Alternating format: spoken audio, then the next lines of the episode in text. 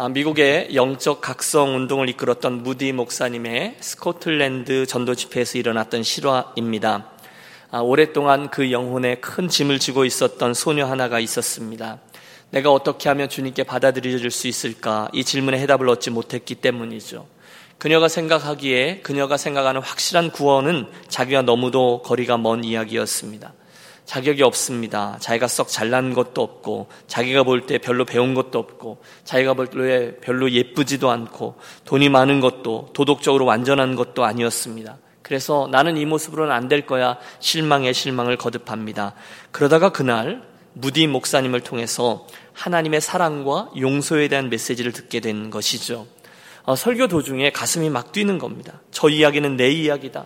참 큰 감동을 받아서 설교가 맞춰지지도 않았는데 왜 그 당시에는 이렇게 설교가 맞춰지면 강단으로 초청을 하잖아요. 그 일이 막 시작되기도 전에 스스로 뒤집어져서 앞으로 뛰어나오며 이렇게 외칩니다. 내 모습 이대로 부족한 모습 이대로 하나님은 받아주시죠? 예, 그녀의 얼굴 표정을 보고 모든 것을 감지한 무디 목사님이 대답합니다. 그럼요, 자매님. 돌아온 탕자를 받아주신 것처럼 하나님께서는 주께로 나오는 자매님의 모습 그대로를 기쁘게 받아주신답니다. 그때의 그 모습, 즉, 그 자그만 소녀가 눈물을 흘리며 하나님의 용서와 용납을 감사하며 기도하는 모습을 보면서 성가대석에 앉아있던 엘리사 해밀턴이라는 사람이 찬송시를 하나 씁니다. 그리고 무디 목사님 옆에서 늘 같이 찬양 사역을 하던 생키가 작곡을 해요. 그 찬양이 이겁니다. 나 주의 도움 받고자 주 예수님께 빕니다. 그 구원 허락하시사 날 받으옵소서. 큰 죄에 빠져 영죽을 날 위해 피 흘렸으니 주 형상대로 빚으사 날 받으옵소서. 내 모습 이대로 주 받으옵소서. 날 위해 돌아가신 주 날 받으옵소서. 우리가 즐겨 부르는 찬송가 214장은 그렇게 탄생했습니다. 자, 누가복음에 나오는 예수님의 비유들을 하나하나 살피면서 은혜를 나누는 시간에 오늘은 바리새인과 세리의 기도 이야기를 통해서 이렇듯 주님께서 기쁘게 받아주시는 죄인의 모습은 어떤 것인지 함께 상고하며 은혜를 나누겠습니다. 따라해 주세요. 바리새인과 세리의 기도. 네. 이 사람이 저보다 예.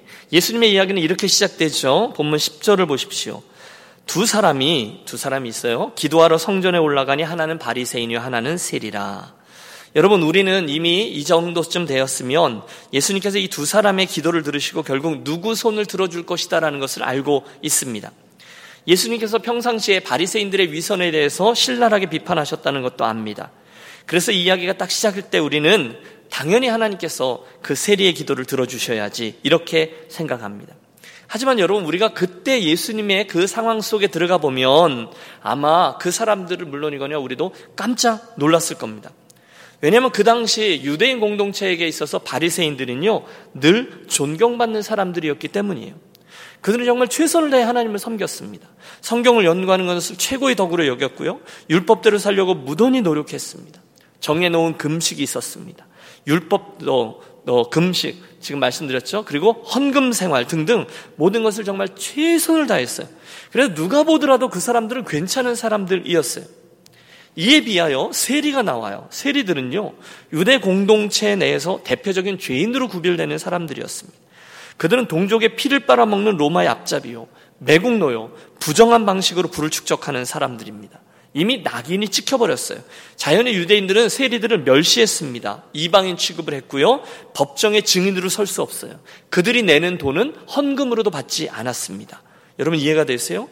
그러니 보세요. 이 바리새인들이 얼마나 의롭고 또 훌륭한가라고 생각했던 유대인들에게 있어서 세리들이 얼마나 악하고 또 더러운 죄인들인가라고 생각했던 유대인들에게 있어서 예수님의 이야기의 결론 아니다. 그날 하나님으로부터 세리는 받아들여졌고 바리새인들은 받아들여지지 못했다. 세리가 더 의롭다라는 평가를 받았다라 하는 이 말씀은요 충격적인 겁니다.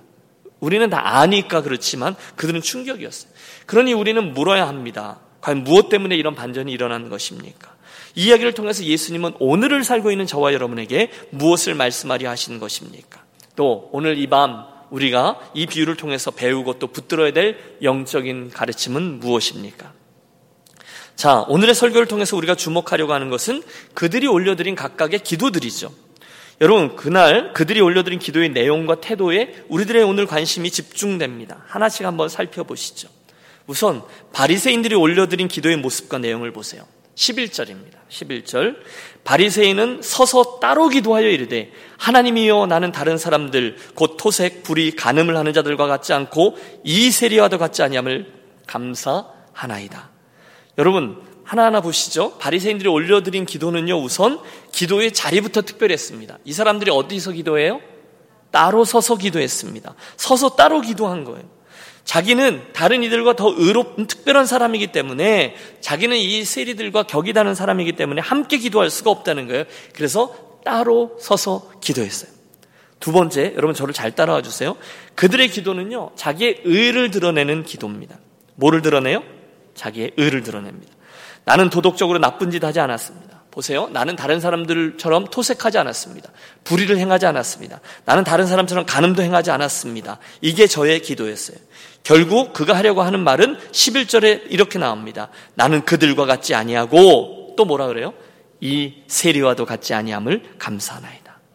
여러분 저의 입술은 지금 감사하다고 표현해요. 하지만 이건 진짜 감사 기도가 아니에요. 이것은 자기의 의를 드러내는 기도였어요. 바리새인의 기도가 12절에 이어지죠. 나는 일에 두 번씩 금식하고 소득의 11조를 드리나이다 하고 여러분 바로 앞에 있는 기도는요. 나는 이런 죄, 이런 죄, 이런 죄를 안 짓는 사람입니다라는 기도였다면 이번에는 나는 이런 좋은 거, 저런 좋은 거를 하는 사람입니다라는 기도예요. 여러분, 당시 하나님을 경외하는 사람들은 1년에 한 번 속죄일마다 금식을 하곤 했어요.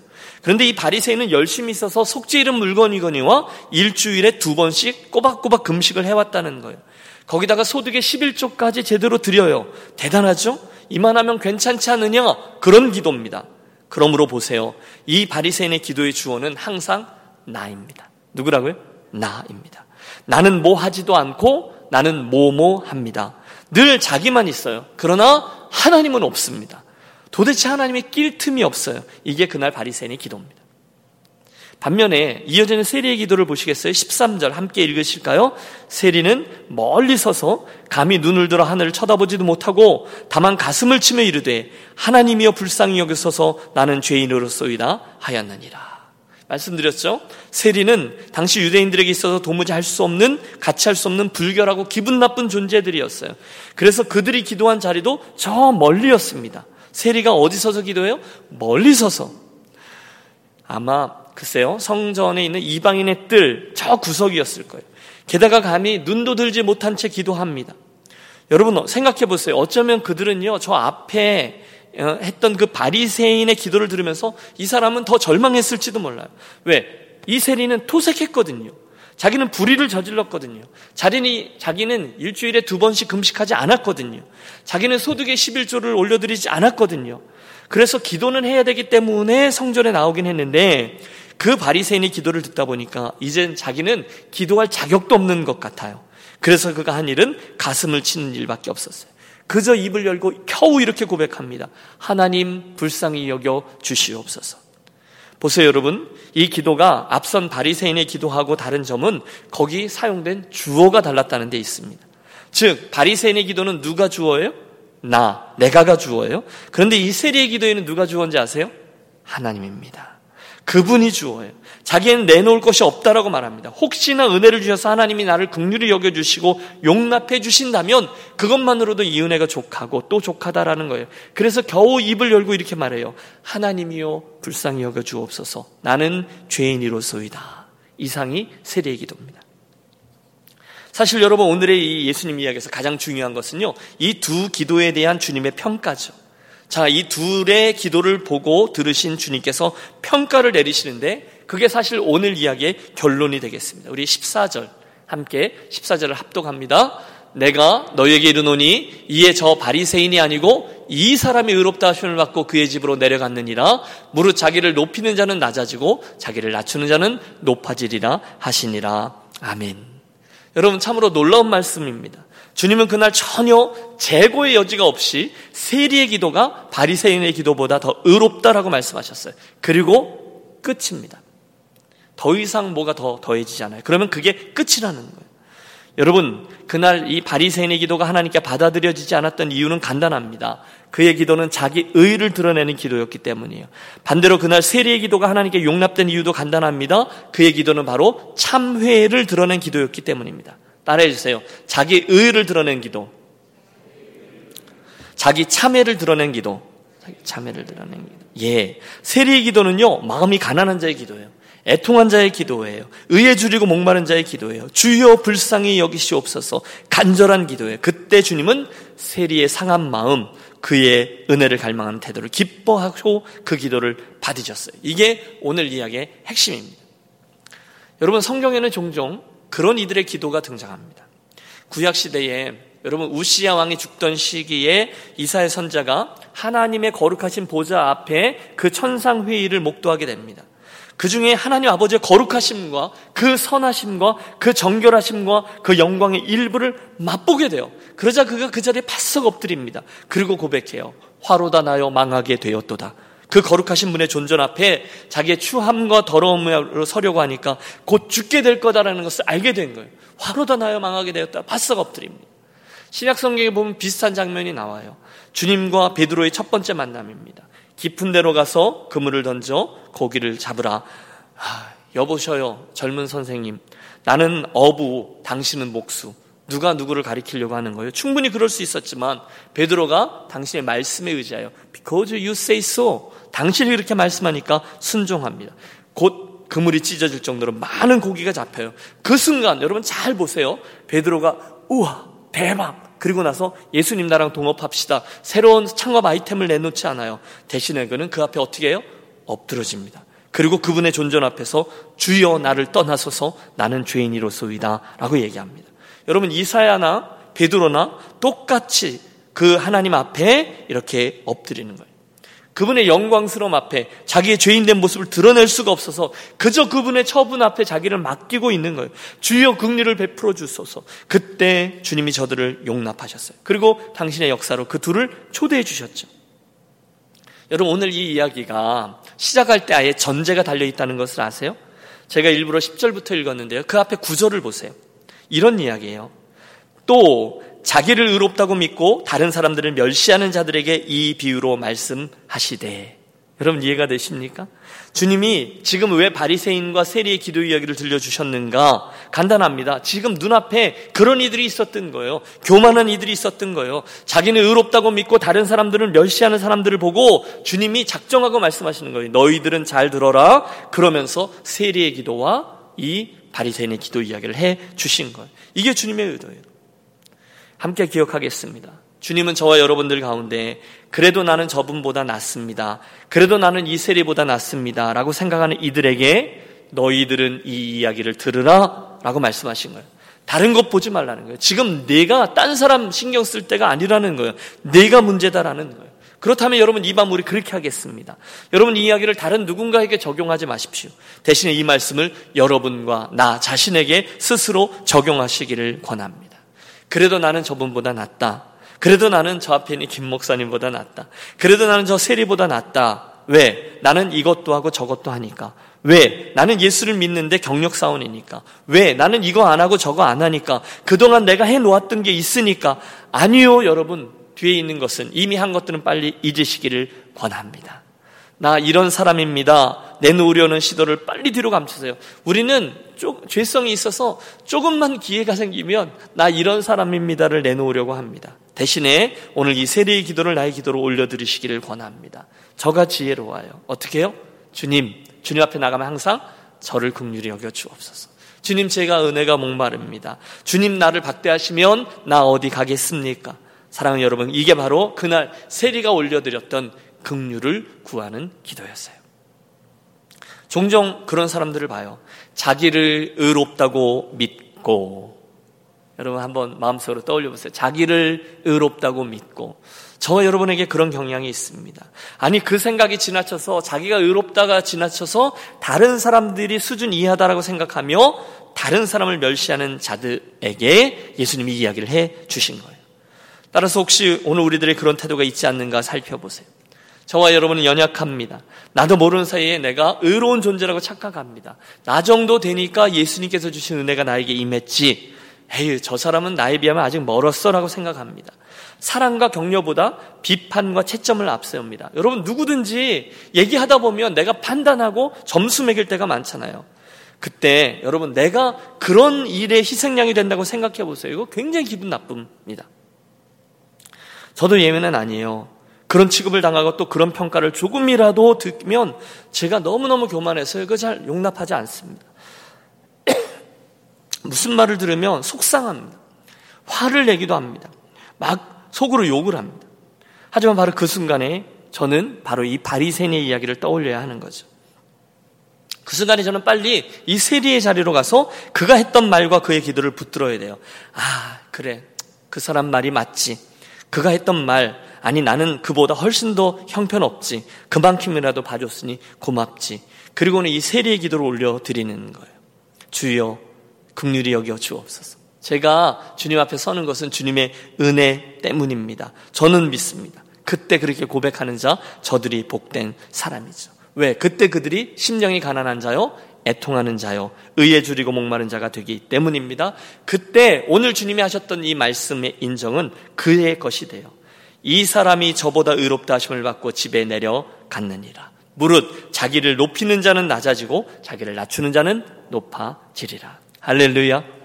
여러분 그러므로 이 비유의 결론은 분명합니다. 겸손하라는 거예요. 본문의 세리처럼 하나님의 긍휼을 구하면서 나오라는 거예요. 주회전에 나올 때마다 주여 저는 죄인 출신입니다. 나는 죄인 대학교 출신입니다. 이렇게 인정하며 나오라는 거예요.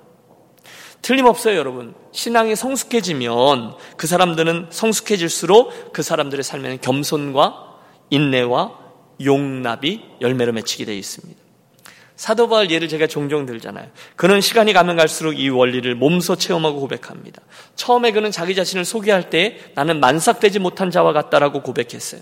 그러다가 나중에는 나는 사도들 중에 지극히 작은 자다라고 얘기합니다. 그러다 그 사이에 마지막 시기에 이르면 더 낮아져서 나는 죄인 중에 괴수입니다라고 고백합니다. 점점 더 그래요. 여러분 처음에는요 함께 자기와 복음 사역을 하다가 짐 싸서 도망가 버린 마가라는 사람 마가라는 요한을 용납하지 않았습니다. 복음을 위해서 이 정도의 수고와 어려움도 못 감당해 나는 너 같은 놈이랑 함께 일 못해 그 문제로 결국 절친이었던 바나바와 갈라서기까지 했던 그가 사울이에요. 바울이에요. 그러나 훗날 저가 디모데를 부를 때 그 마가라는 요한도 함께 데리고 오라 하고 저를 용납합니다. 왜요? 점점 더 낮아지고 점점 더 성숙해지면 겸손과 용납으로 드러나게끔 되어 있기 때문에 그래요. 그러므로 여러분 이 바리새인은 아직 한참 먼 거예요. 오래전에 음, 그 새로이 교회에서 임직자들을 세울 때 보통 하잖아요. 우리가 임직자들을 위해서 훈련 과정을 해요. 훈련 과정 중에 제가 즐겨 읽히는 책 중에 하나가 데이빗 플랫의 Radical, Radical이라는 책자가 있습니다. 저자인 플랫 목사님은 그 내용을 통해서 우리들이 가지고 있는 복음이 우리가 믿는 이 믿음의 길, 하나님 나라의 가치는 우리가 이 보통 comfort zone에서 우리가 머물잖아요. 이것을 넘어가면 불편하니까 우리가 딱 그만큼만 comfort zone에서 생각하는 것보다 훨씬 더 총체적이고 훨씬 더 도전적인 거다. 이건 장난이 아니라는 거예요. 예수님을 따르는 것, 그리스도인이 된다는 것은 진짜로 심각한 문제다라는 점을 그 책을 통해서 역설합니다. 여러분 한번 그 책을 꼭 일독해 보시기를 권합니다. 그게 주님 부르심의 본질이라는 거예요. 그래서 이제 뭐 그 임직 대상자들 뭐 장로 후보자도 있고 권사 후보자도 있고 안수입사 후보자도 있고 그래서 그 책을 이제 다 사서 읽히고 그 다음에 이제 독후감을 쓰는 거예요. 그리고 서로의 소감과 각오를 나눈 제일 마지막 시간이었는데 이제 다 모였어. 굉장히 은혜로운 시간이었어요. 모든 다 비슷한 결론에 이르릅니다. 물론 각자 사용하는 용어들은 달랐습니다. 어떤 분은 목사님 이 책을 읽으면서 너무너무 부족함을 느꼈습니다. 저는 하나님의 뜨거움이, 어, 뜨거움이 다시금 필요합니다. 첫사랑의 불을 회복해야 합니다. 복음을 다시 들어야 합니다. 등등 다 달랐지만 의미는 하나입니다. 하나님, 저는 이대로는 안 됩니다. 하나님 저를 변화시켜 주십시오. 하나님 저를 더 온전히 더 사로잡아 주십시오. 하나님을 더 깊이 맛보게 해 주십시오.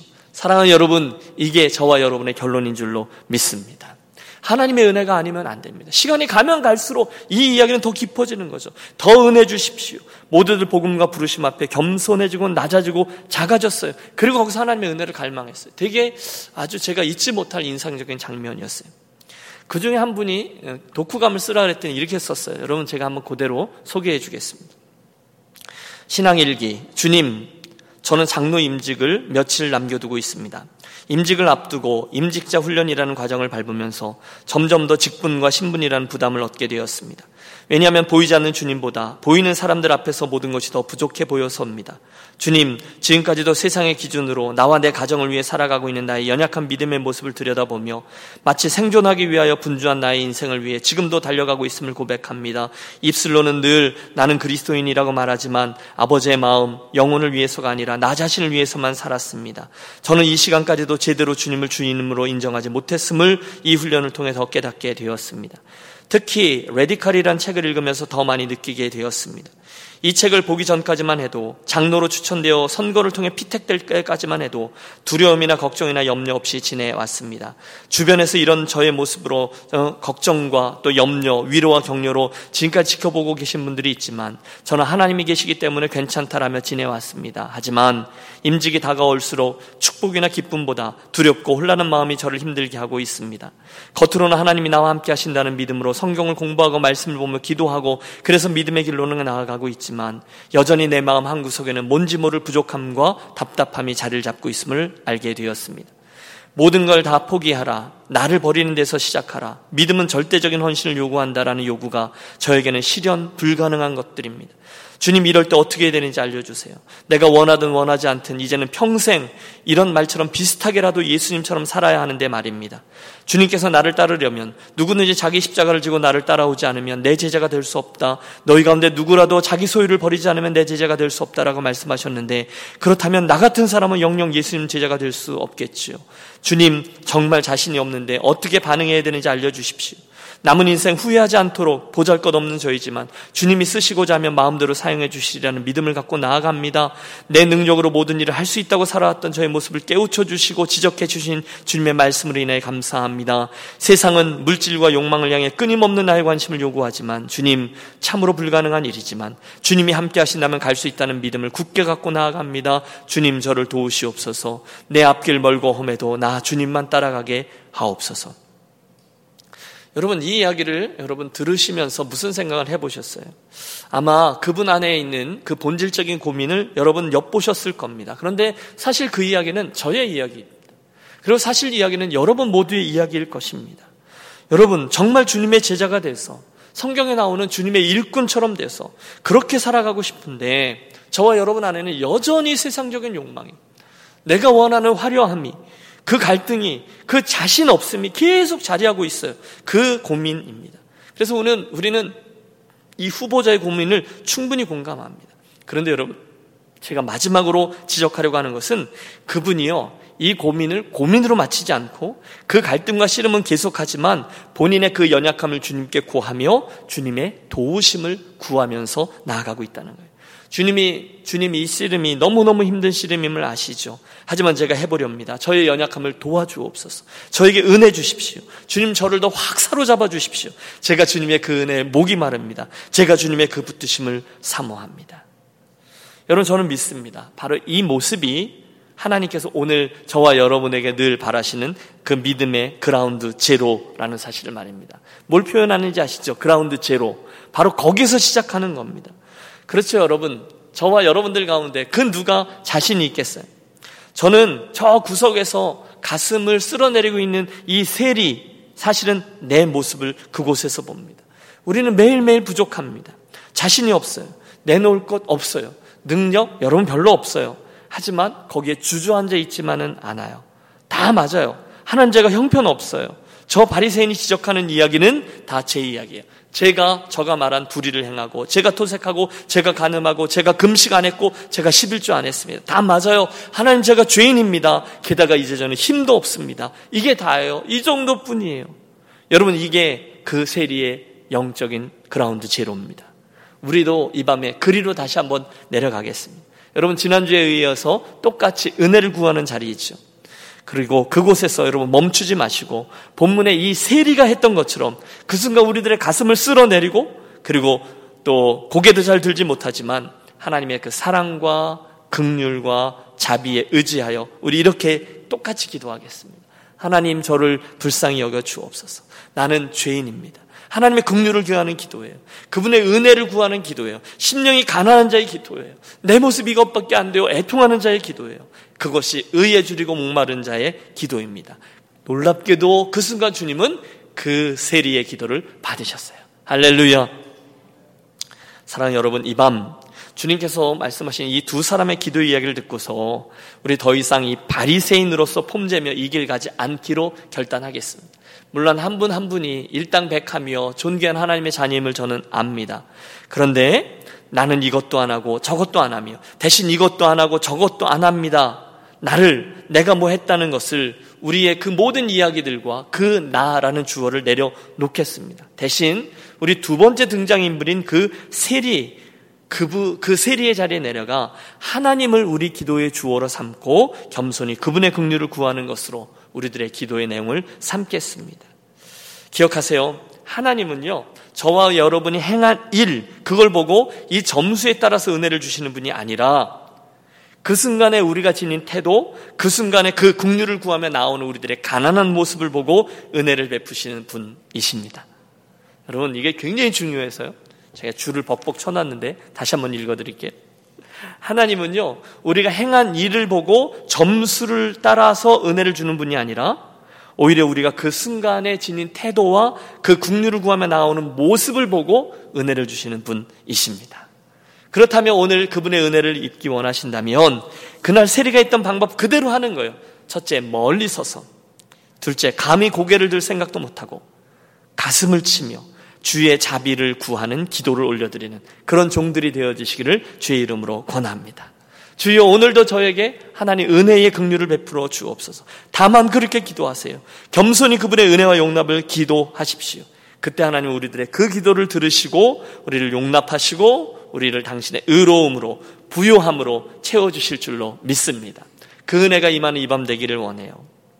맨 처음 서론에서 제가 이야기한 찬송가 214장 내 모습 이대로 그 찬송 나주의 도움 받고자는 이렇게 맞춰져요. 내 힘과 결심이 약하여 늘 깨어지기 쉬우니 주 이름으로 구원의 날 받으옵소서. 내 주님 서신 발 앞에 나 꿇어 엎드렸으니 그 크신 역사 이루게 날 받으옵소서. 내 모습 이대로 주 받으옵소서. 날 위해 돌아가신 주 날 받으옵소서. 여러분, 죄인된 우리가 받을 수 있는 가장 큰 축복과 은혜는 바로 그분에 의해서 용납되는 것입니다. 그렇죠?